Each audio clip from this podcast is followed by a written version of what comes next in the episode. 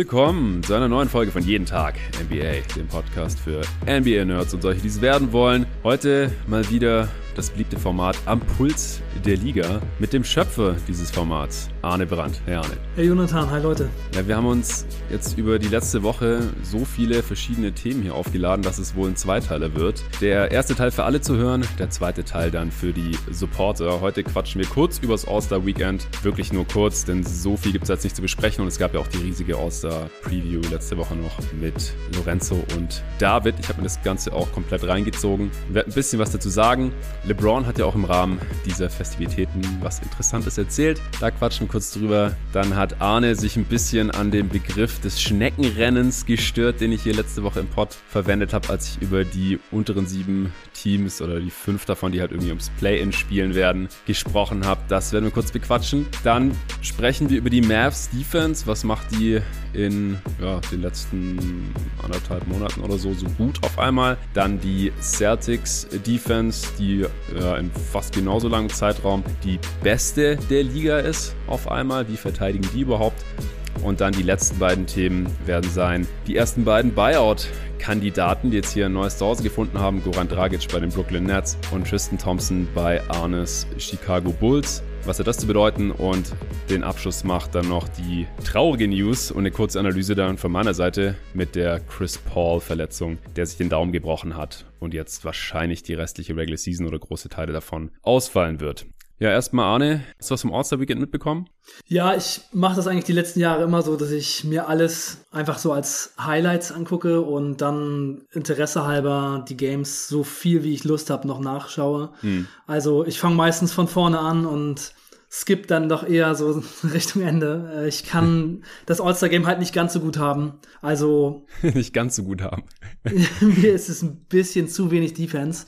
Also am Ende zieht's dann ja immer noch mal an. Das ist ganz schön. Ich habe mir jetzt auch so die letzten 15 Minuten oder so dann komplett angesehen von dem Game. Oh, nice. Aber wenn ich dann am Anfang so sehe, wie alle aus dem Weg gehen und sich gegenseitig einfach nur stopfen lassen, dann ja, ja. frage ich mich schon halt einfach so ein bisschen, was der Grund dafür ist. Also ich habe manchmal so das Gefühl, dass die Spieler einfach auch so ein bisschen ein falsches Verständnis davon entwickelt haben, was die Zuschauer wirklich sehen wollen. Also jedenfalls Zuschauer wie ich und wahrscheinlich auch wie viele von den Leuten, die zuhören, denn wenn gar nicht verteidigt wird, dann ist das Spiel ja auch irgendwie total irrelevant. Ich möchte ja sehen, wie die zusammen spielen, wenn halt auch ein bisschen Defense da ist. Also ja. man sollte schon zumindest so viel Defense spielen, wie man halt spielen würde, wenn man irgendwie im Sommer mit seinen Kumpels auf den Platz geht und gegen irgendwelche anderen Leute zockt, die man nicht kennt. Man würde die ja auch nicht einfach durchgehen lassen und hm. jeden Korb machen lassen, wie sie gerade Bock haben. Also man würde ja einfach versuchen, wenigstens so das Mindestmaß an Defense zu spielen, auch wenn man sich nicht verletzen will und einfach ein bisschen Spaß haben will. Aber es ist mir einfach ein Ticken zu wenig. Ja, ja, genau. Also so, so geht's mir da, auch ging es mir da vor allem dieses Jahr auch wieder die ersten ja, zweieinhalb Viertel oder sowas, war es mir auch dann eine, eine Spur zu lasch. Wir haben uns das Game hier äh, zu dritt reingezogen im Office am Stuttgarter Flughafen. Also meine beiden Praktikanten, die letzte Woche angefangen haben, Loris, Luca und ich, äh, Montagmorgens hier reingelatscht. Als allererstes mal das Game angeschaut, Real Life. Wir kannten alle das Ergebnis noch nicht. Wir hatten das so ausgemacht, weil äh, live wollte ich es mir dann auch nicht reinziehen, äh,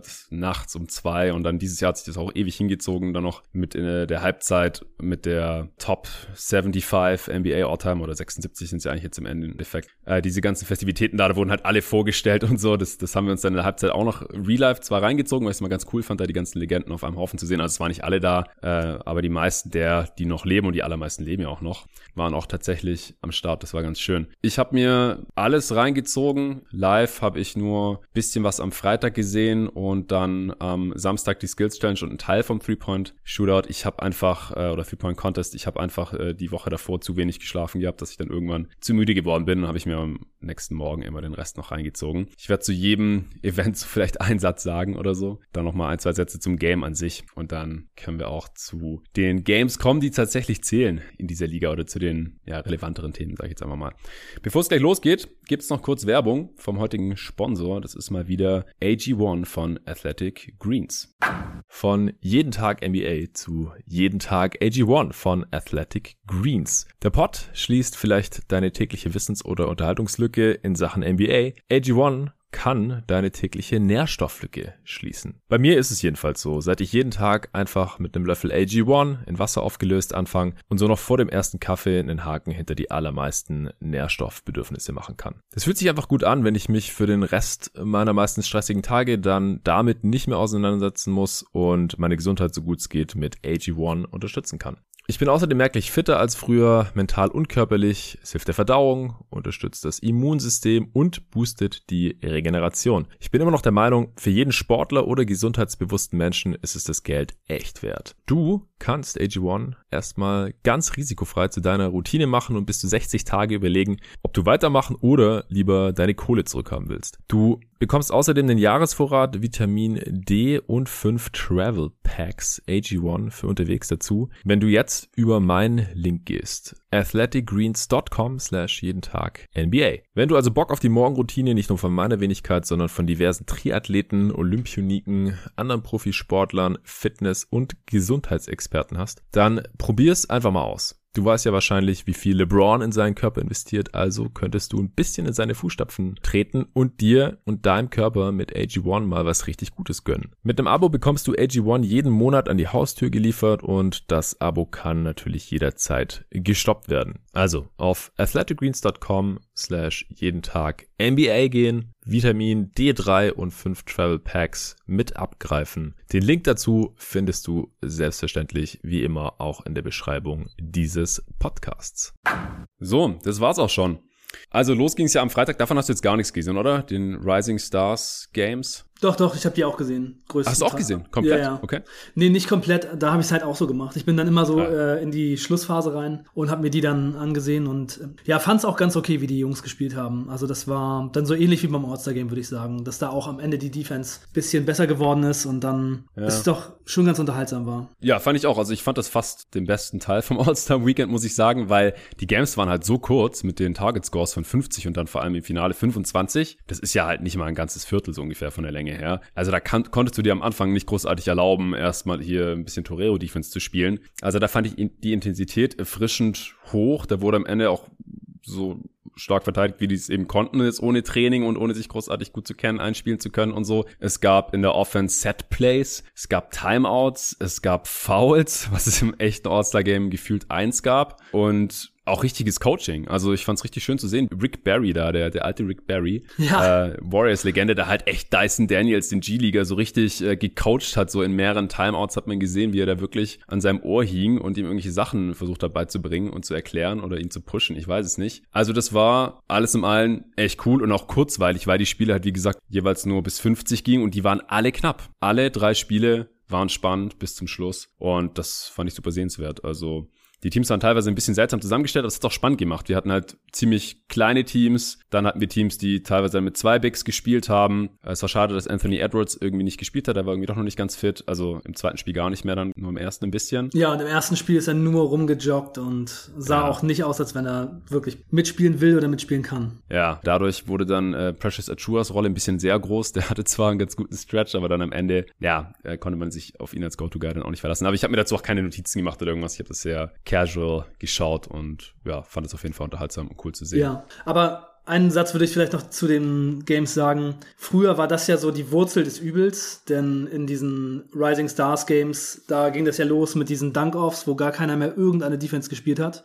Ja. Und das hat sich dann auch irgendwann immer mehr so aufs All-Star-Game übertragen. Und mhm. es ist ja schon ganz schön zu sehen, dass jetzt die jungen Spieler fast das bessere Spiel spielen und ähm, durch natürlich auch durch diese Änderung äh, jetzt da ein bisschen mehr Kampf reinkommt in diese Spiele und die das auch gewinnen wollen. Also ja, es ist vielleicht mal ein Ansatz, das All-Star-Game insgesamt so ein bisschen zu verbessern. Ja, denke ich auch. Also ich glaube, wenn das All-Star-Game kürzer wäre, dann würden wir was ähnliches beobachten. Weil im All-Star-Game selber hat man halt auch gemerkt, es wurde erst so wirklich angefangen zu verteidigen, als Curry da halt ein Dreier nach dem anderen getroffen hat. Dann haben die halt versucht, ihm jetzt nicht mehr äh, jeden offenen Look zu geben und so und hat sich so ein bisschen aufs ganze Spiel übertragen. Und dann im, im vierten Viertel dann, wenn halt äh, der Target-Score da auch da greift, da äh, wurde es dann auch immer kompetitiver. Aber es ist auch nicht im echten All-Star-Game nicht ganz an die Intensität von vor zwei Jahren rangekommen, finde ich. Am Samstag dann die, die neue Skills Challenge. Da hat ja Lorenzo im äh, vorletzten Pod hier lang und breit versucht zu erklären, wie das genau aussieht. Und es, es war auch so kompliziert, wie es sich angehört hat Das haben teilweise die Spieler auch nicht ganz verstanden, wo sie da jetzt genau lang dribbeln müssen und so. Also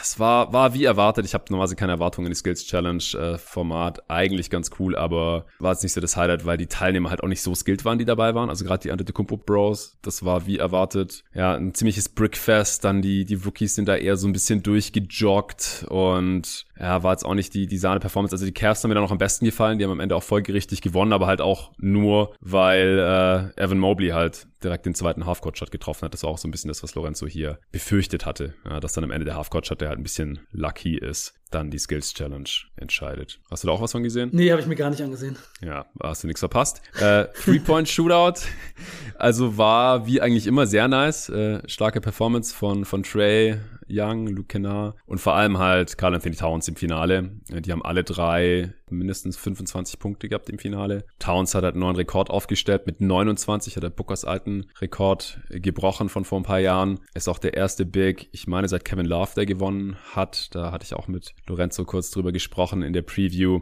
Und ich hatte noch gesagt, dass Towns eigentlich einen, einen guten Wurf hat für das Format, weil er halt einen Setshot hat. Ja, der muss nicht mhm. großartig springen. Das dauert nicht lange, bis der da irgendwie hoch und runter kommt. Der hat eine schön flüssige Bewegung.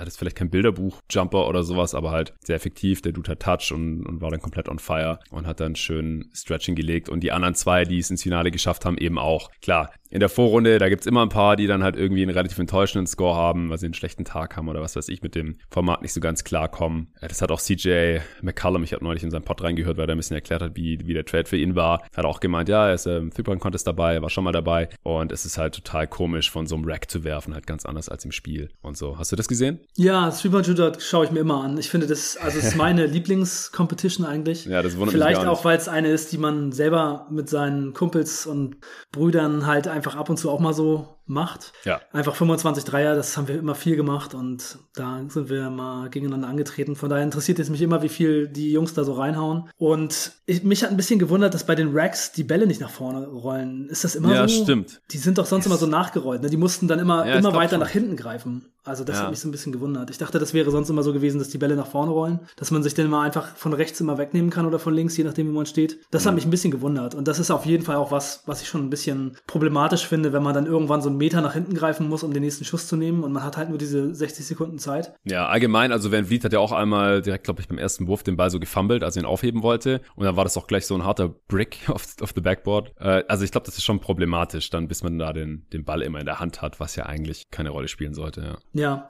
ja aber sonst fand ich den Three-Point-Shootout echt mal wieder gut und ja, auch krass, dass Towns gewonnen hat. Ich fand es ein bisschen lächerlich, dass Towns dann hinterher meinte, er wäre der beste Big Man-Shooter aller Zeiten und Hat er ja. ja, schon mal gesagt gehabt neulich, dann ist er dafür hart in die Kritik gekommen. Und ich glaube, dass er sich dadurch jetzt ein bisschen bestätigt gefühlt hat. Aber das würde ich halt durch so einen Contest auch echt nicht sehen. Ja, es ist halt ein Three-Point-Shootout und ja, ja, soll das mal in den Playoffs machen, dann können wir nochmal reden. Ja, genau. ja auf jeden Fall. Ja, Slam Dunk Contest. Ich würde am liebsten gar nichts dazu sagen, weil das war der schlechteste Contest, den ich je gesehen habe, glaube ich. Also, boah, keine einzige 50 im ganzen Contest und das halt auch völlig zu Recht. Also, waren ein paar gute Ideen dabei, aber fast niemand hat seine Dunks drauf gehabt, hatte ich so das Gefühl. Ich weiß nicht, ob die nicht genug geübt haben oder dann halt alle irgendwie einen schlechten Tag hatten oder Pech hatten äh, oder nicht ganz fit waren. Ich weiß es nicht. Aber niemand hat seine Dunks beim ersten Mal geschafft, manchmal nicht mal beim dritten Mal oder dann beim dritten Versuch, beim dritten offiziellen Versuch, ja. Oft sind die halt auch hochgesprungen, haben dann nicht versucht, den Ball tatsächlich im Korb unterzubringen, hat er nicht als Versuch gezählt, dann hatten die irgendwie so gefühlt zehn Versuche teilweise und dann am Ende doch einen anderen Dank gemacht, weil sie ihren eigentlichen einfach gar nicht hinbekommen haben. Also das war, war schon äh, echt lahm und enttäuschend. Am Ende ist es Obi Topping geworden, der in einem normalen Jahr wahrscheinlich nicht mal ins Finale gekommen wäre. Es war okay, am wenigsten, am wenigsten falsch gemacht, am wenigsten Fehler gemacht, würde ich sagen. Aber auch keine 50, also auch keinen richtig krassen Dank. Ich fand den Slam von Cole Anthony in Timberlands, den fand ich ein bisschen underrated, weil ich glaube, in,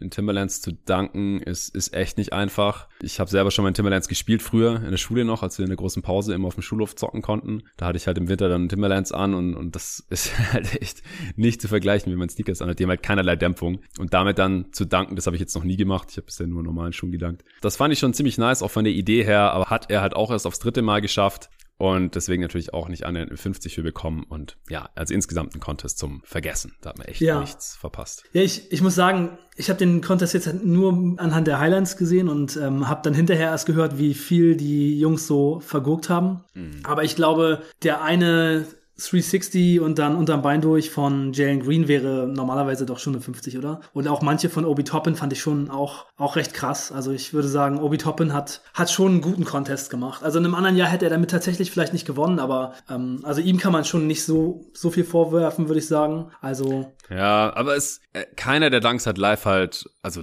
ich habe wie gesagt nur Real Life geschaut, den Contest, den Contest dann, aber keiner hat einen umgehauen. Also das hatte ich auch in der Preview nochmal gesagt, so ey, erwartet bei einem Contest nicht, dass es wie bei einem Highlight Reel abläuft, so ja, jeder Dank ist sofort drin und da geht's Schlag auf Schlag und alles sind geil oder so, sondern das kann halt langatmig dazwischen werden und genau so war es da halt. Also kann mir vorstellen, dass es in den Highlights dann vielleicht ein bisschen anders rüberkam, aber live, ja, war es halt. Also ich glaube, Dominic Wilkins hat ab und zu meine 10 vergeben. Aber ansonsten waren es halt in meinen Augen wirklich weitestgehend Neuner, Achter. Oft, wie gesagt, haben sie nicht mal einen Dank hinbekommen. Und dann war es halt eine 6, was der niedrigstmögliche Score ist. Also insgesamt eine 30 von allen fünf Judges eine, eine 6. Also glaub mir, es, es war echt lame, Alter. Und ich habe mir alle Contests seit 2004 immer reingezogen. Und es gab schon immer mal wieder einen dazwischen, der nicht so cool war. Letztes Jahr fand ich auch schon nicht so krass. Aber ich habe da ja mittlerweile gar keine großen Ansprüche mehr dran. Nee, man darf auch keine haben. Man darf nee, darf man echt nicht. Und die nee. wurden halt echt noch unterboten dieses Jahr. Also ich weiß nicht, was man da machen kann, dass man halt irgendwie sicherstellt, dass die Jungs ihre Dunks halt auch drauf haben, die sie da versuchen. Also auch Toscano Anderson, der ins Finale gekommen ist, will dann da halt äh, hier sein Tribute an, an Jason Richardson raushauen, zieht sein Jersey an und so und schafft diesen Dank halt nicht annähernd. Das ist ja echt schade und auch echt peinlich. Ich habe danach dann noch mitbekommen, dass er dann hat er irgendwie auch gesagt in dem Interview so, ja, hey, ich hoffe, dass Jay Richards nicht irgendwie äh, sauer auf mich ist, weil ich seinen Dank nicht hinbekommen habe, seinem Jersey nicht gerecht geworden bin. Und dann hat Jay Rich, was ich echt cool fand, ihn direkt angerufen, als er noch da war, äh, paar Minuten später und hat gesagt, hey, alles cool, ich habe den Dank auch genau ein einziges Mal gezogen. Und das war im Contest, da ist auch echt schwer, dass er sein Game liebt und er soll weiter The Bay representen und bla bla. Also alles cool, schöne Story, aber er Contest an sich war halt einfach, war echt lame. Ja, bei äh, Toscano Anderson, da haben sie auch die ganzen Misses gezeigt, weil er ihn am Ende auch gar nicht geschafft hat in den Highlights. Und da habe ich ja. auch gedacht, Jason Richardson will sein Trikot wieder. ja, ja, ja, ich habe es auch gedacht. Aber dann habe ich halt, wie gesagt, diesen Ausschnitt gesehen, wie er mit Jay Rich telefoniert vor den Kameras, äh, mit dem Handy auf Lautsprecher. Das war, war schon schön. Das war so ein bisschen versöhnlich dann. Aber ändert nichts dran, dass, dass die Dunks halt echt lame waren oder gar nicht erst geklappt haben. Ja, ja, ich habe auch noch mal gedacht, also ich habe jetzt schon so manche Stimmen gehört, der Dunk Contest sollte vielleicht auch irgendwie einfach gar nicht mehr stattfinden, ähm, weil er nicht so gut ist. Aber das hat man früher in manchen Jahren halt, habe ich das auch schon gedacht, ja, auch ja. vor äh, Gordon und Levine und irgendwann ja. kommen dann eben doch wieder die krassen Typen, die die guten Dunks rausziehen. Und es ist halt schon so, man braucht halt Leute, die hoch springen können und die kreativ sind und die das halt auch drauf haben. Ne?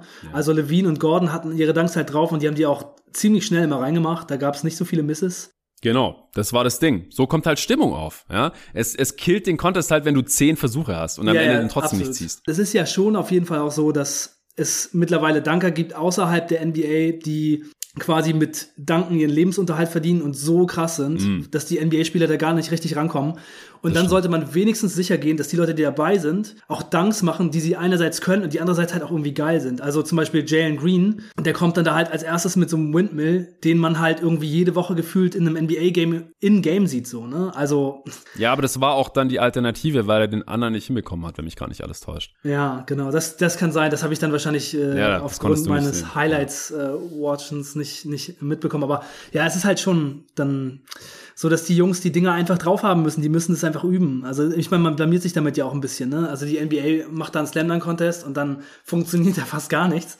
Come on, Mann. Ja, also ich bin auch nicht dafür, das Ding abzuschaffen. Man muss einfach damit leben, dass manchmal nicht so geil ist. Wie gesagt, mein feuchter Traum wäre immer noch, dass man das nicht als separaten Contest macht, sondern irgendwie in der All-Star Game Halbzeitpause einfach von von beiden Teams dann, ja, Team LeBron gegen Team KD oder Team Janis oder wen auch immer, das dann wie so ein Dunk-Off gibt. Ja, 60 Sekunden oder oder was ich 120 Sekunden läuft die Uhr Uhr und das Team kann dann halt einen Dude nach dem anderen kurz vorschicken. Der macht jeder macht halt einen Dank, den er auf jeden Fall drauf hat. Kann ja, muss auch nicht so super abgefahren sein, aber ich glaube halt, dass ein John Rand dann da was Geiles ziehen könnte. Selbst ein alter LeBron noch, ja, und es springt vielleicht von der Freiwurflinie oder sowas. Who knows, ja, dann, wenn Zion mal dabei ist. Da sind ja schon auch geile Danke unter den All-Stars einfach. Nicht, dass man da irgendwelche Randos einlädt, die dann ihre Danks nicht mehr drauf haben. Das, das wäre so meine Idee, aber das wird natürlich nicht stattfinden, weil die All-Stars wahrscheinlich keinen Bock haben, sich dann da vielleicht zu blamieren und so. Und in der Halftime vom All-Star-Game, da gehen ja auch immer genug andere Sachen noch ab. Aber das fände ich halt ganz cool, dass man da nicht so ein eigenes Event unbedingt draus machen muss, wo, wo dann halt irgendwelche Jungs kommen, gerade bei Toscano Anderson oder so, wo man es gar nicht so sicher ist, können die überhaupt so geil danken? Und dann stellt sich da halt raus, ja, eigentlich nicht so. Und am Ende fragt man sich, wieso man sich überhaupt reingezogen hat. Naja, wir werden sehen, was die NBA sich einfallen lässt oder ob es einfach genauso weiterläuft. Noch kurz zum All-Star-Game. Wir haben es jetzt hier und da schon angeschnitten. Also es war lang nicht so wirklich kompetitiv, hast du ja schon gesagt, aber immerhin ziemlich knapp. Äh, Curry war halt echt krass. Also der, der hat zwei Stretches gehabt, wo er wirklich ein Dreier nach dem anderen reingeknallt hat, so wie man es halt von ihm auch aus normalen Spielen kennt. Nur, dass die Defense halt, ja, nicht ganz so on point war und er noch öfter frei war und die Dinger halt wirklich reinweise reingeknallt hat. Vom Logo und ins Gesicht. Und dann war auf einmal schon wieder frei in der Ecke und konnte sich ewig Zeit lassen und hatte dann halt echt im letzten Viertel irgendwann 16 Dreier und hat auch nur Dreier, 48 Punkte nur aus Dreiern. Dann hat er noch so einen ganz krassen äh, Floater von der linken Baseline irgendwie reingemacht und hatte die 50 voll gemacht. Dann hat er aber die letzten vier oder fünf gebrickt. Da hätte er noch den äh, Punkterekord fürs All-Star-Game knacken können. Das hat er nicht mehr geschafft. Und dann hat LeBron am Ende gedacht, komm, äh, ich kann es jetzt hier entscheiden in Cleveland mit einem Fadeaway und hat den Game Winner reingeknallt. Ansonsten hatte LeBron aber nicht so ein geiles Spiel und deswegen ist dann Curry trotzdem verdient zum ersten Mal All-Star Game MVP geworden. Hat die erste Kobe Bryant Trophy aller Zeiten abgesandt, weil der All-Star MVP ja mittlerweile nach Kobe benannt wurde. Ja, und LeBron hat den Game Winner über Zach Levine reingeschossen. Ach, über Levine war das ja noch, stimmt. Mhm. Ja. Im Beat kam noch dazu, hat noch gedacht, ach, das ja, ist vielleicht nicht ja. so eine gute Idee. Aber es hat alles nichts mehr geholfen. ja. Noch was zum All-Star-Game oder zum All-Star-Weekend? Ja, das war, glaube ich, jetzt schon ganz gut so. Also man mhm. merkt ja schon, dass wir da nicht so super heiß drauf sind. Also es hat mir auf jeden Fall ziemlich viel, also mehr Spaß gemacht, mir die Mavericks und die Celtics anzugucken und ihre Defense als äh, dieses All-Star-Game. Von daher bin ich dann vielleicht auch einfach ein anderer Typ. Und ja. für mich wäre es halt am besten, wenn das All-Star-Game so gespielt werden würde wie Game 7 in den NBA Finals. Das ist unrealistisch, von daher ja, das wird nicht passieren. ist es ja, nicht so ganz meine Veranstaltung. ja, ja. Ich kann es ich kann's nachvollziehen. Ich ziehe es mir trotzdem jedes Jahr rein. Ich habe, wie gesagt, nicht die höchsten Erwartungen. Ich freue mich ein bisschen drauf. Ist mal was anderes. Und vor allem auch dieses ganze Drumrum, halt so die ganzen Spieler zu sehen, auch wie sie dann äh, so miteinander interagieren. Und dann, wie gesagt, auch in der äh, Halftime-Show mit den äh, Top 76 All-Time. Und dann kommt Dennis Rodman und und, zieht sofort bei der ersten Gelegenheit sein Jackett aus als einziger und crasht da so ein bisschen äh, die Party. Ja, war witzig, aber war dann auch genug. Also nach den drei Tagen kann ich mich dann auch wieder dem bedeutungsvolleren Basketball widmen.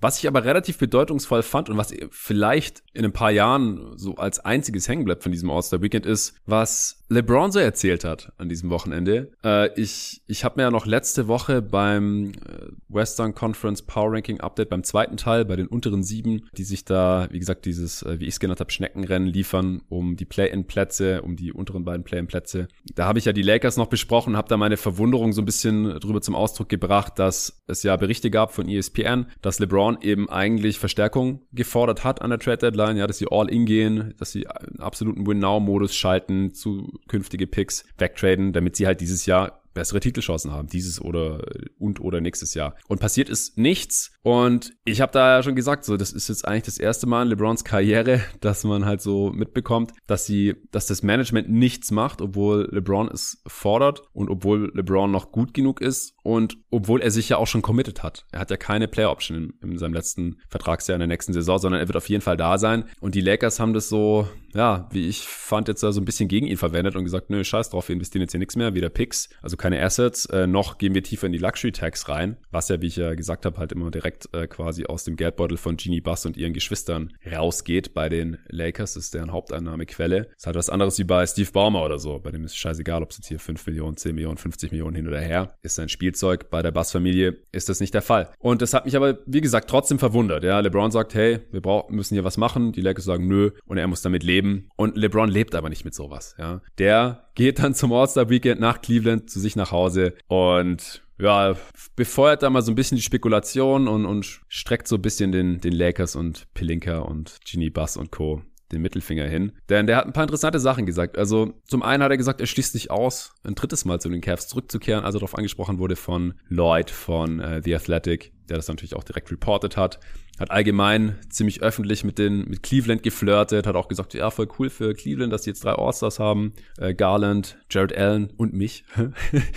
also das war ein bisschen weird. Äh, auf der anderen Seite hat er auch gesagt, ja, er würde nicht für unter Max Salary äh, unterschreiben, äh, was natürlich dann das für die Cavs wiederum schwierig machen würde. Ich meine, klar, aktuell ist er das auch noch wert oder dann wahrscheinlich, also ich meine, who knows, ja, nächste Saison, letztes Jahr in LA erstmal, Age 38 Season, Age 39 Season, ob er dann noch ein Max-Deal wert ist, müssen wir mal gucken in anderthalb Jahren sozusagen. Ähm, und dann hat er halt auch gesagt, er würde überall spielen, wo Brawny dann spielt, wenn er in frühestens zwei Jahren 2024 in die NBA stößt. Äh, also im Prinzip könnte man jetzt basierend auf der Aussage davon ausgehen, welches Team LeBron James Jr., also Bronny James, draftet, da signed dann LeBron für egal welche Summe, wie er es gesagt hat, also auch für ein Minimum. Und das würde halt Bronny James Draftwert direkt extrem pushen, wenn dann äh, LeBron für seine Age 40 Season. Also er hat gar nicht gesagt, dass es, Le dass es äh, Bronnys erstes Jahr oder sein Rookie-Jahr sein wird. Er hat nur gesagt, in seiner letzten Saison würde er alles geben, um mit seinem Sohn zusammen zu zocken in der NBA. Und man geht jetzt halt gerade davon aus, dass es vielleicht die Age 40 Season dann ist die halt Brownies Rookie-Jahr sein könnte, wenn er nur ein Jahr am College bleibt oder halt nur ein Jahr zwischen seinem Highschool Senior Year und seinem ersten Jahr in der NBA verstreicht. Was, was hältst du so von, von all dem? Äh, was hast du gedacht, als du das mitbekommen hast, was LeBron so erzählt hat? Ja, ich kann es total verstehen, dass er das gerne so machen will, aber was für eine verrückte Situation das ist, ne? Also man muss sich einfach irgendwie nur mal vorstellen, jetzt irgendwie ein Team hat zum Beispiel einen Lottery-Pick und Bronny ist kein Lottery-Talent, sagen wir einfach mal, er ist äh, eher so ein Zweitrundentalent. Man hat aber einen Lottery-Pick. Würde man dann, um LeBron noch für eine Saison bekommen, vielleicht den, sagen wir mal, 13. Pick dann auf Bronny verwenden, damit LeBron kommt und man eine Saison mit den beiden dann spielen kann? Vielleicht ist es ja auch länger. Ich meine, es kann ja auch sein, dass LeBron dann einfach noch drei Jahre spielen kann. Ja, wie Vince Carter bis fast 44 oder so. Who knows? Ja, also das ist halt wirklich eine total interessante Frage. Ne? Also wie weit würde man gehen, um sich das reinzuholen? Will man das wirklich sich reinholen? Viele Teams würden es wahrscheinlich wollen. Es würde natürlich mega viel Aufmerksamkeit auf das Team richten. Und wenn man vielleicht sowieso schon einen ganz guten Kader hat und dann bekommt man LeBron James mit rein und Bronny, dann, wer weiß, könnte man vielleicht sogar ein bisschen was reißen, was man, was sonst niemals möglich gewesen wäre. Ne? Das könnte schon eine sehr ungewöhnliche, besondere Situation sein. Ja. Und was machst du daraus, dass LeBron jetzt so öffentlich mit den Cavs oder mit Cleveland flirtet? Denkst du, dass seine Zeit äh, bei, den, bei den Lakers vielleicht schon früher zu Ende ist? Als man jetzt gedacht hätte, äh, ja, dass er dann vielleicht doch nicht als, als Laker retired oder dass es immer unwahrscheinlicher wird oder vielleicht sogar schon nächste Saison nicht mehr bei den Lakers spielt, obwohl er noch ein Jahr Vertrag hat. Denkst du, das ist eine Möglichkeit? Ja, ich glaube schon, dass es eine Möglichkeit ist, denn die Lakers, die sind halt in so einer Zwickmühle gerade, in so eine Ecke gefahren, dass sie wirklich kaum noch was haben, was sie jetzt am Kader machen können man sieht es ja auch, das Interesse ist schon gar nicht mehr da. Das ist halt kein Championship-Kader mehr und man hat keine Assets, man hat keine wirklich tradebaren Spieler, man hat Russell Westbrook, den man quasi nicht traden kann. Also es gibt quasi keine Möglichkeit mehr, ihn wirklich irgendwo hinzuschicken. Und von daher sind die Lakers halt so ein bisschen durch mit dem Thema Championship. Also, und dann kann ich mir halt schon vorstellen, dass LeBron auch einfach nochmal was anderes versuchen würde.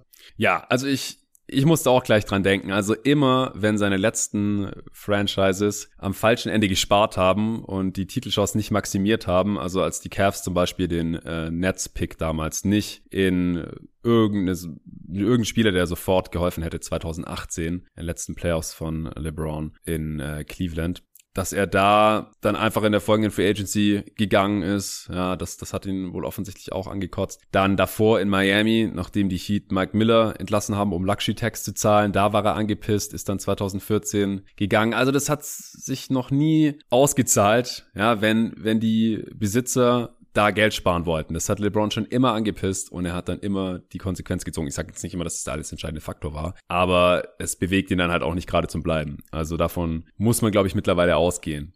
Das Ding ist halt, dass er jetzt keine Play-Option hat und im Sommer nicht aussteigen kann, sondern er könnte höchstens auf einen Trade pochen. Und wenn LeBron einen Trade fordert, würde ich immer noch davon ausgehen, dass die Lakers dem Wunsch nachgehen. Also es würde halt echt nicht gut aussehen. Vor allem für die Lakers. Für LeBron vielleicht auch nicht. Ich weiß nicht. Aber ich glaube, im Endeffekt würde er drauf scheißen.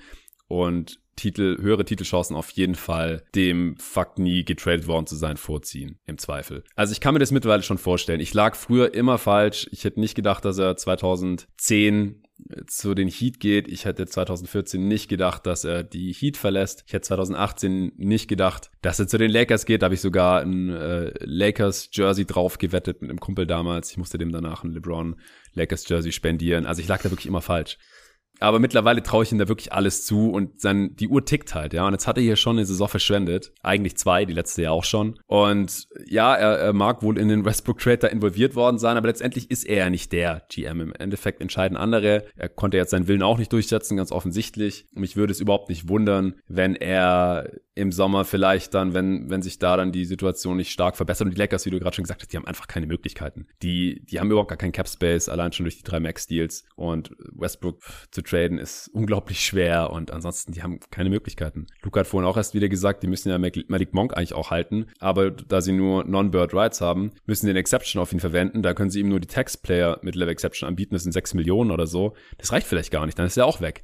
Also, das ist echt alles da ziemlich schwierig. Und ja, für die Cavs ist, wäre es dann zum Beispiel auch nicht leicht, für ihn zu traden, aber es wäre jetzt auch nicht unmöglich. Ich will jetzt auch nicht viel mehr Zeit oder Energie drauf verwenden. Ja. Aber ich kann schon, kann mir schon vorstellen, dass hier jetzt so die, die ersten Samen gesät wurden für einen äh, Abgang von LeBron, wenn nicht 2022, dann vielleicht 2023, wenn sein Vertrag sowieso ausläuft. Das kann ich mir mittlerweile sehr gut vorstellen. Ja, ich auch. Alright. Dann, wenn wir schon beim Thema Schneckenrennen im Westen sind. Du hast danach im äh, Supporter-Discord so ein bisschen einen Senf zu der Sache abgegeben und du siehst es, siehst es ein bisschen anders. Du, du hast meinen Pod gehört, es war ein Solo-Pod Pod. Wir haben ja Teil 1 noch zusammen aufgenommen gehabt. Teil 2 kam dann am nächsten Tag äh, solo von mir zu den sieben Teams. Und ich, ich war da nicht so on fire ja, was, was das Play-in-Rennen im unteren Teil der Tabelle angeht, weil mich einfach keins der Teams so richtig überzeugt hat. Und du hast dich halt vor allem an dem Begriff Schneckenrennen gestört und ja, haben wir da kurz so ein bisschen diskutiert und, und dann haben wir am Samstag ja auch telefoniert, dann haben wir da schon wieder angefangen, dann haben wir gesagt, komm, fuck it, wir,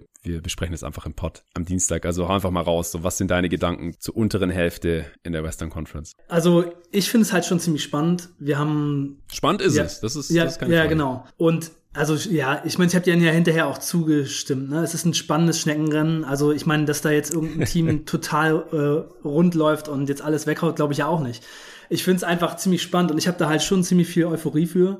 Denn auch wenn es eine enttäuschende Saison für die Lakers ist und mittlerweile alle schon gemerkt haben, dass es bei dem Team nicht so besonders gut läuft, jetzt kommt halt noch die Situation dazu, dass sie eventuell sogar das Play-In verpassen könnten. Denn Anthony Davis hat hm. sich verletzt und fällt ja. längere Zeit aus. Das war also, doch noch gar nicht bekannt. Das war doch noch gar nicht passiert. Ja, ja, ja, stimmt. genau. Das kam jetzt noch dazu, Alter. Das ja. kam noch dazu, genau. Als ich den Pod gehört habe, war die Info gerade raus. Mhm. Und aber selbst mit AD hätte ich gesagt, es ist möglich, dass sie das Play-In verpassen. Denn ich habe irgendwie so das Gefühl, dass es bei Portland gerade schon so ganz gut passt. Denn sie hatten jetzt ja schon ein paar echt beeindruckende Siege und vorher lief es bei dem Kader ja meistens defensiv nicht so besonders gut und ich habe das Gefühl, eventuell sind sie jetzt wenigstens defensiv ein bisschen besser und haben ein paar kompetente Spieler für die Offense und die Spurs, die Pelicans und die Kings könnten halt vielleicht auch noch ein bisschen angreifen und die Lakers sind zwar ein paar Spiele vorne, aber ich habe schon das Gefühl, dass es eventuell noch eng werden könnte. Also jetzt einfach, in, um mal die letzten zwei Wochen zu nehmen, da haben die Spurs vier gewonnen, drei verloren, die, die Blazers haben vier gewonnen, drei verloren und die Lakers haben zwei gewonnen und vier verloren. Und manche davon waren halt noch mit AD. Und ja, es ist halt schon so, dass ich da einfach ziemlich heiß bin, mir das anzugucken. Es ist einfach nur so, dass ich beim Pod gedacht habe, du siehst es halt eher so aus der, oh, das so enttäuschend für LeBron ähm, und ich wäre halt dann der andere Part Part gewesen, der eher ein Interesse daran hat, äh, ja, zu sehen, wie dieses Konstrukt halt irgendwie versucht klarzukommen und es dann letztendlich irgendwie doch nicht so richtig schafft und die anderen Teams versuchen von hinten zu pushen. Also ich finde es einfach von daher echt spannend. Ja, ja, also, also aber auch unabhängig von den Lakers. Also ich bin halt vor der AD-Verletzung schon davon ausgegangen, dass die Lakers sich irgendwie auf neun oder maximal auf zehn dann halt, also minimal auf zehn besser, halten können werden, weil sie halt auch schon einen gewissen Vorsprung haben. Und ja, einfach LeBron und AD haben. Also jetzt ist Anthony Davis hat leider raus für, was sonst vier bis sechs Wochen, glaube ich. Also das ist halt auch nochmal ein herber Rückschlag. Das ist gar keine Frage, weil der hatte jetzt zuletzt, das hatte ich im Pod ja auch schon gesagt, schon ein paar ganz geile Spiele. Da gab es zwar wieder Probleme im letzten Viertel und keine Würfe mehr bekommen oder genommen. Das war alles nicht ideal, aber insgesamt hatte der einen ganz guten Stretch gerade gehabt. Deswegen die Lakers habe ich eigentlich so oder so drin gesehen. Und da habe ich halt echt lang überlegt, so, okay, wer von diesen anderen Teams, die halt jetzt auch alle Moves gemacht haben zur Deadline, wen sehe ich da jetzt auf 10? Und ich fand halt kein Team so wirklich überzeugend. Also kein Team, das ich in dem Pod besprochen habe, hatte halt seit dem letzten Update mehr gewonnen als verloren. In den letzten zwei Wochen hatte auch kein Team mehr gewonnen als verloren. Und deswegen bin ich halt auf den Begriff Schneckenrennen gekommen. Also ich bin gerne bereit, diesen Begriff abzulegen, sobald mal ein Team einen halbwegs überzeugenden Stretch hinlegt und die vier Spiele von Portland reichen mir da halt auch noch nicht, weil das selbst ein nicht so talentiertes Team, sag ich jetzt einfach mal, was Portland halt ist gerade, also talentiert vielleicht schon, aber halt spielerisch noch nicht auf dem Niveau, weil die talentierten Spieler teilweise noch nicht äh, so gut sind, noch nicht so weit entwickelt sind oder es einfach nochmal bestätigen müssen oder bisher in anderen Situationen enttäuscht haben oder gerade verletzt sind, wie Nancy Little jetzt zum Beispiel auch, die, die können halt trotzdem mal vier Spiele gewinnen. Auch gegen bessere Gegner. Das passiert, es ist Basketball, es ist die NBA. Ich meine, die fucking Houston Rockets haben dieses auch schon was, sieben Spiele mal in Folge gewonnen. Und wo stehen die jetzt? Trotzdem auf Platz 15. Also darauf gebe ich einfach noch nichts. Ich glaube einfach, sobald die Scouting Reports da halbwegs angepasst sind auf die Blazers, dann werden die auch wieder aufhören zu gewinnen. Vor allem, weil es halt total konträr zu den Zielen der Franchises läuft. Die traden ja nicht die besten Spieler weg und riskieren dann auch den eigenen Pick zu verlieren. An deine Chicago Bulls, wenn die irgendwie in die Playoffs rutschen, dann ist der Pick ja weg. Also das, das will ja keiner in Portland. Also daran glaube ich wirklich nicht. Und da bin ich voll dafür. Ja, klar bist du da dafür. und, und die Kings und die Pelicans haben seit dem Trade halt negative Net-Ratings. Da konnte ich mich jetzt auch nicht für erwärmen. Haben super schwere Schedules noch bis zum Ende der Saison. Und am Ende bin ich halt bei den Spurs irgendwie gelandet für Platz 10. Aber die haben gerade halt den besten Spieler in all ihren Trades eigentlich abgegeben mit Derek White. Also das, das fand ich halt alles nicht so super überzeugend. Wie gesagt, solange da kein Team halbwegs, wenigstens ein Team, noch besser wären ja irgendwie zwei Teams, die, die dann beide den Run hinlegen, dann wird's ja super spannend, äh, konnte ich da halt nicht super euphorisch sein. Es ist spannend, es ist, es ist spannend, weil es einfach yeah. knapp ist. Und man hat halt yeah. halt keine Ahnung, wer auf Platz 10 kommt. Ich weiß es wirklich nicht. Ich würde mich jetzt halt für die Spurs entscheiden, aber die müssten halt endlich mal aufhören, ihr ziemlich gutes Netrating so gnadenlos zu unterbieten, weil sie halt auch dauernd knappe Spiele verloren haben und so. Aber dass es spannend ist und dass sich auch das Play and Fire und so, das habe ich ja danach noch alles nachgeschoben. Ich habe halt nur in dem Port betont, dass aktuell oder zuletzt keins der Teams wirklich überzeugt hat. Und durch die Deadline sehe ich es halt jetzt auch nicht unbedingt, wie sich das alles ändern soll. Und bei den Pelicans hatte ich auch noch gesagt, eigentlich kann, kann Zion das hier nur richtig spannend machen oder das Team nochmal auf ein anderes Level heben. Da kam dann am nächsten Tag auch die News, dass er eventuell eine zweite OP braucht an seinem Fuß. Das ist ja auch nochmal dann der Super-GAU. Dann sehen wir den dieses auf gar keinen Fall mehr. Ja. Ja, es ist halt einfach so, dass bei Portland es einfach so krass ist, dass sie die Lakers ja noch geschlagen haben, bevor zum Beispiel Josh Hart gespielt hat. Ja, ja. Und der spielt auch echt gut, muss man echt sagen. Ja, ja, genau. Und ich würde auch sagen, Josh Hart könnte eventuell eine bessere Saison spielen als CJ McCallum und passt auf jeden Fall auch viel besser zu Portland. Die restliche Saison jetzt? Viel besser zu Simons. Ja, also die, genau den Rest der Saison besser als McCallum. Und hm. ja, es ist einfach auch so witzig. Ne? Sie haben jetzt irgendwie die Lakers geschlagen und das echt mit so einem totalen Rumpfkader, wo Ben McElmore irgendwie 27 Minuten ja. gespielt hat. Ja, Winslow startet auch, der halt echt kein gutes Jahr gespielt hat oder seit Jahren nicht mehr gut war genau, eigentlich. Winslow als Starter, CJ Alibi, den wahrscheinlich die meisten noch nie haben spielen sehen, der hat 43 Alibi, Minuten gegen die Lakers gespielt. Alibi. Ähm, Guck, du weißt Dennis ja nicht mehr, wie den ausspricht, das sagt schon alles. ich habe ihn aber schon spielen sehen. Ja, ja, ich auch. Dennis Smith Jr., den haben sie mittlerweile schon gewaved, der hat in dem Spiel noch 22 Minuten gespielt. Also ist echt. Der ist verletzt, ja. Echt krass. Ja, er hat sich am Ellbogen verletzt und wurde jetzt gewaved. Mm, ja, auch schade. Ja. Ja, und dann haben sie halt danach noch gegen die Bucks gewonnen. Ich glaube, mm. das war ohne Antetokounmpo und gegen die Knicks und gegen die Grizzlies in voller Besetzung. Also schon ja, ganz geil. Also ja. Portland könnte das ein bisschen spannend machen, San Antonio vielleicht auch. Mal gucken. Also ich will dir ja auch gar nicht absprechen, dass du das alles gut recherchiert hast. Ich habe einfach nur gedacht, meine Begeisterung wäre etwas, ähm, etwas größer gewesen als deine. Du hörtest dich eher so enttäuscht an. Ja, weil ich mich halt stundenlang mit diesen Teams beschäftigt habe und, und keins hat mich halt davon überzeugt, dass sie es auf Platz 10 schaffen werden. Irgendeins muss der hinsetzen. Das, das war halt so der Ursprung davon. Aber gut, äh, wie gesagt, ich halte es für spannend und werde es natürlich auch gespannt verfolgen, äh, wer im Endeffekt den zehnten Platz holt. Okay, ich würde sagen, wir machen noch die Mavs Defense und dann machen wir den Cut. Wir könnten natürlich eigentlich auch einen eigenen Pot zur Mavs Defense aufnehmen. Deswegen würde ich sagen, ähm, wir gehen jetzt nicht so super deep rein, aber wir haben es uns beide nochmal angeschaut. Luca hat mich da auch tatkräftig unterstützt in der Recherche. Wir haben uns von Instead von den letzten fünf Spielen alle defensiven Possessions von den Mavs gezogen, auch nochmal die Daten gewälzt und haben jetzt, glaube ich, ein ganz gutes Bild davon bekommen, wie die Mavs verteidigen. Aber Arne, hau doch du erstmal raus, was ist dir da so aufgefallen? Ja, also erstmal finde ich, dass das Team schon sehr gut eingestellt wirkt, defensiv. Alle mhm. sind so richtig bei der Sache. Ich habe mir diese Possessions von den fünf Spielen auch angesehen. Ich hatte auch mehrere von den Spielen vorher schon komplett gesehen. Und ich finde, dass die Mavs echt ziemlich konzentriert bei der Sache sind, ziemlich wenig ähm, offensichtliche Fehler in der Defense machen und einfach nicht viel Einfaches abgeben, außer von den Big Men der Gegner. Da kommen viele Situationen, wo sie halt einfach einen körperlichen Nachteil haben, so teilweise Offensiv-Rebounds. Valanciunas war ja zum Beispiel dabei von den Pelicans, der hat sie da ziemlich aufgemischt. Adebayo hat Dwight Powell auch ein bisschen auseinandergenommen. Aber es ist halt nicht so schlimm, weil der Rest der Dallas Mavericks Defense halt ganz cool ist. Sie spielen eine recht gute Pick-and-Roll-Defense, finde ich. Sie können in manchen ähm, Phasen des Spiels ziemlich gut switchen. Teilweise haben sie gegen die Pelicans zum Beispiel alles geswitcht. Ähm, hatten ein bisschen mehr Probleme zum Beispiel mit den Clippers, wo sie dann eben auch mit Subac wieder einen großen Big Man drin hatten. Aber sie sind ein ziemlich gutes Switching-Team, weil sie einfach viele gute Verteidiger haben. Dann mhm. insgesamt, wenn man sich auch die Stats anguckt, sind die Würfe, die sie diese Saison erlauben, ziemlich positiv. Also sie erlauben weniger Dreier. Also sie versuchen einfach immer die Gegner von der Linie zu rennen und ja. äh, lassen drei, also erlauben den Gegnern drei Dreier weniger zu nehmen pro Spiel. Und die Quote ist halt auch um drei Prozent runter. Wir wissen ja, die Quote kann man nicht so gut beeinflussen. Vergleich zum letzten Jahr jetzt, oder was meinst du? Ja, genau. Letzte Saison hatten sie 36,5 zugelassen und diese Saison 33,5. Und auch die langen Midranger sind richtig runtergegangen um vier Prozent. Also im Moment treffen die gegnerischen Teams ähm, aus dem langen Midrange und Dreierbereich deutlich schlechter. Das könnte halt sein, dass das ein bisschen äh, zu, zurückregressiert. Aber man mhm. muss sagen, wenn man sich das Team insgesamt anguckt, sind sehr viele Faktoren einfach besser als in der letzten Saison. Und von daher denke ich, dass sie ein besseres Defensivteam jetzt sind, auch wenn das Shooting Luck, das sie jetzt gerade vielleicht haben, dass die Gegner nicht so gut treffen, wieder ein bisschen zurückgeht. Ähm, also so, zum Beispiel sind alle vier Faktoren defensiv verbessert, im Gegensatz zur letzten Saison. Besonders stark ist Rebounding verbessert und sie faulen einfach viel, viel, viel, viel weniger.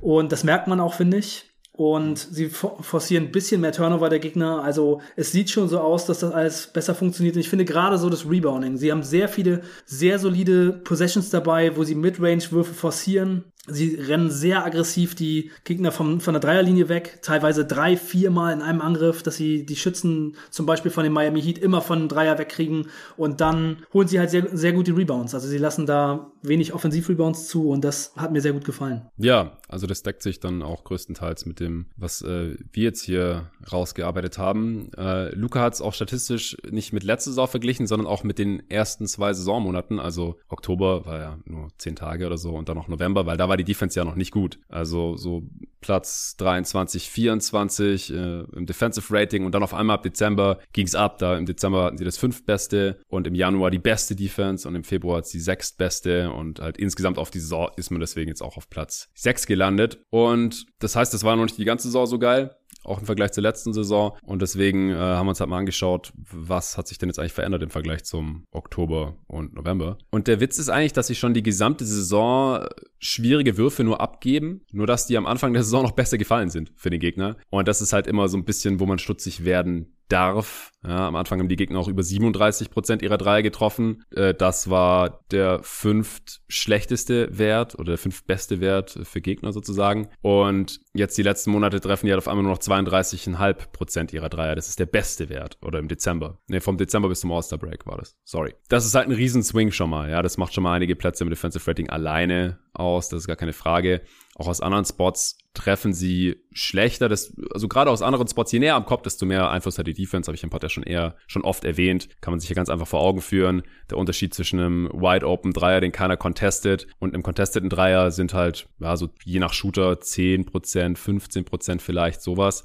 Und der Unterschied zwischen einem Wide Open Layup und einem contesteten Layup sind halt 50, 60, 70 Prozent je nach Spieler. Also irgendwas zwischen nah an 100 Prozent und 40, 50, 60 Prozent je nach Spieler eben. Also an dem einfachen Gedankenbeispiel kann man sich, kann man ja einfach erkennen und kann sich dann auch merken, je näher am Korb, desto mehr Einfluss kann die Defense haben. Deswegen auf die Quoten näher am Korb kann natürlich die Mavs Defense auch ihren Einfluss haben. Und die Transition Defense ist sehr viel besser geworden. Das kann man halt auch mit, mit Effort auf die Reihe bekommen. Ich finde auch, wenn man die Mavs verteidigen sieht, dann sieht es halt so aus, als hätten die alle Bock zu verteidigen, als wüsste jeder, was er machen soll, als wären die gut eingestellt. Äh, ansonsten, Scheme hast du ja gerade auch schon erklärt, aber die, die switchen jetzt nicht die ganze Zeit. Das können sie auch machen, die sind da relativ versatil, aber ansonsten spielen sie halt auch relativ aggressive äh, Pick-and-Roll-Defense, also dass die Bigs halt nach oben kommen, äh, hard hedgen oder, oder showen, also auf dem Level vom Screen. Äh, dazu braucht man natürlich auch mobile Bigs, das, das kann man nicht mit jedem Spielerpersonal durchziehen. Und da muss halt die Help Defense hinten auch den äh, das Feld halt eng machen, an die Elbows reinkommen, äh, die Zone zustellen und dadurch sind halt die Shooter dann relativ frei und da muss man halt wieder harte Closeouts rennen, das hast du gerade auch schon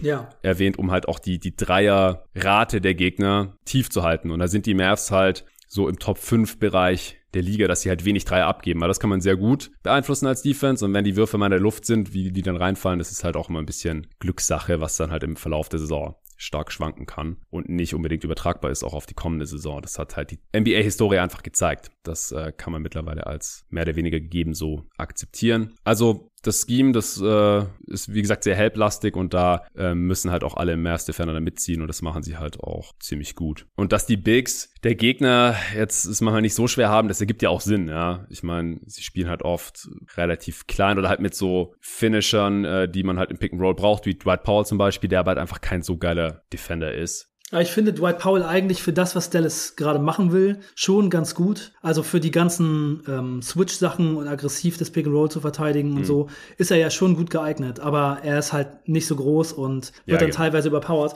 Aber ich finde, in den Spielen jetzt wirkt es schon so, als wenn die Gegner das halt teilweise dann so hinkriegen, aber wenn man selber offensiv keinen schlechten Tag erwischt hat, ist es ja eigentlich in der NBA selten ein Problem. Ne? Also paar Offensiv-Rebounds mal abgeben und ab und zu mal so ein paar Dinger da unterm Korb reingedrückt bekommen, ist halt nicht so schlimm. Wenn man selber einen ganz guten offensiven Tag hat, steckt man das locker weg. Also das ist nicht, nicht so großartig problematisch, zumindest jetzt gerade nicht. Ja, ja, was ich noch sagen wollte, ist es halt ein Team-Effort und jetzt weniger defensive Klasse. Also sie haben schon Spieler, die überdurchschnittlich gut sind in der Defense. Ich hatte ja auch, wir haben ja letzte Woche auch schon ein bisschen drüber gesprochen, als wir über die Top 8 im Westen gesprochen haben. Da hatte ich auch schon das mit der gegnerischen Dreierquote erwähnt, aber halt auch schon andere Faktoren so genannt, die wir jetzt hier auch wieder äh, genannt haben, weil es einfach relativ offensichtlich ist, wenn man sich die Mavs reinzieht. Aber auf der anderen Seite bin ich halt noch ein bisschen skeptisch, was die Playoffs dann angeht, weil sie halt jetzt nicht so die richtig individuell starken Defender haben, die dann halt eine sehr gute Playoff-Defense ausmachen können. Also weder einen sehr starken Rim Protector oder einen super Help Defender, Romer, also Maxi Kleber ist da schon ganz gut, aber gehört jetzt auch nicht zur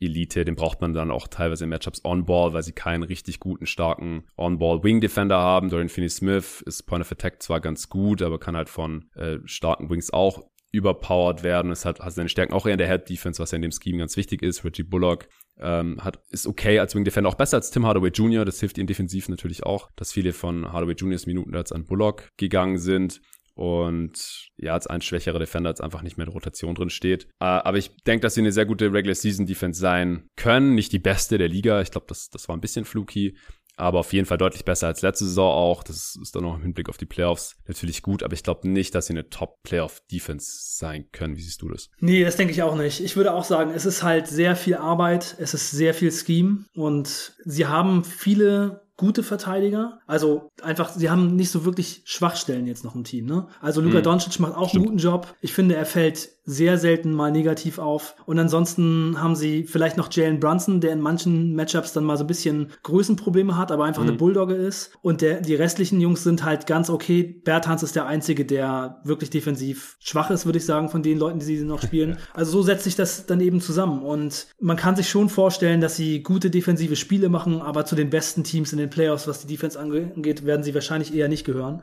Und ja, von daher, aber ja, es ist halt nicht ausgeschlossen. Ne? Also ich würde sagen, so wie sie spielen, ist es schon möglich, dass sie in, auch in den Playoffs Teams stoppen und selber mehr Punkte machen. Und wenn man Doncic auf dem Level hat, das er gerade hat, also ich sehe das schon gerade recht positiv, muss ich sagen. Ja, ja, ich auch. Ich würde jetzt nur nicht zu sehr darauf abgehen, dass sie jetzt halt, dass sich im Januar die beste Defense der Liga hatten. Also ich glaube einfach nicht, dass sie das mit dem Spielerpersonal dauerhaft halten können. Also ich glaube, wie gesagt, auch, dass die Playoff-Defense besser sein kann als letztes Jahr oder die letzten ja. Jahre unter Carlisle. Es ist halt schon so ein, so ein kleines Wunder. Also deswegen sehr großes Lob an Jason Kidd, dass er das mhm. hinbekommen hat. Ich hatte noch in einem Artikel gesehen, der war vom 10. Februar über die Mavs Defense. Ich kann leider nicht genau sagen, ich glaube von Fansided war der, ähm, dass die Mavs jetzt im Januar 22 Spiele hatten, wo die Gegner nicht ein einziges Mal über 50 Prozent aus dem Feld gescored hatten. Hm. Und ja, die machen einfach schon eine solide Arbeit mit, holen das meiste aus dem Personal raus, was so geht. Und ja, ich denke auch, dass der Porzingis-Trade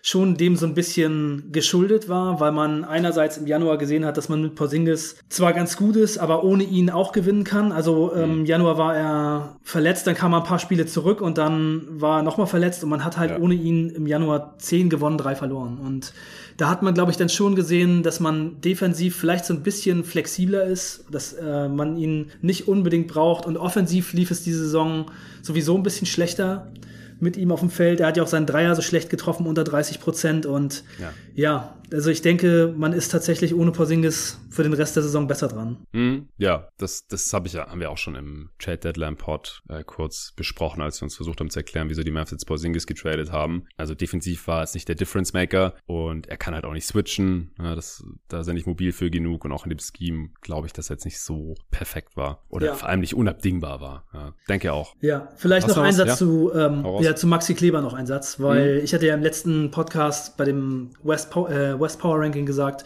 dass Maxi Kleber ein guter Bankverteidiger ist. Und ich meinte nicht, ich wollte seine defensive Leistung überhaupt gar nicht schmälern. Ich meinte einfach nur, dass er ein Spieler ist, der von der Bank kommt und unter 30 Minuten spielt. Also er ist nicht einer der Hauptgründe, warum diese Defense so gut ist oder hat jetzt einen riesen Einfluss, wenn er weniger als die Hälfte des Spiels auf dem Feld ist. Aber er ist wirklich ein sehr guter Verteidiger. Also ich muss sagen, das Spiel jetzt gerade gegen Miami, da war er so stark, da hat er mehrere richtig krasse Blocks gemacht, mhm. hat super gut Jimmy Butler verteidigt, wenn er mal auf ihn drauf war und hat auch so einen Wahnsinnsblock gegen Bam Adebayo gemacht. Das war, glaube ich, sogar ein alley den er weggeblockt hat und dann war erst ein Foul gepfiffen und dann Challenge und dann haben sie es zurückgenommen mhm. und dann hat er auch noch den Dagger 3 am Ende reingeschossen, also super starkes Spiel und das ist halt schon krass, ne? Jemand, der so verteidigt wie Maxi Kleber und dann noch einen Jumpshot hat, der ganz gut reingeht, das ist ein sehr, sehr guter Spieler. Ja, äh, 25 Minuten pro Spiel spielt Maxi Kleber, by the way. Also ungefähr die Hälfte. Ja, Okay, dann äh, wären wir durch mit den Mavs und auch mit Teil 1. Wie gesagt, Teil 2 gibt's dann für die Supporter, die jeden Tag NBA schon auf steadyhq.com slash jeden Tag NBA monatlich unterstützen und so diesen Podcast überhaupt erst möglich machen. Ansonsten allen danke fürs Zuhören. Danke auch dir, Arne. Äh, special thanks äh, an Luca, der mir bei der Vorbereitung geholfen hat und Loris, der mir nachher bei der Bearbeitung dieses Pods helfen wird. Und natürlich auch danke an Athletic Greens AG1 fürs Sponsoren dieser Folge. Bis zum nächsten Mal.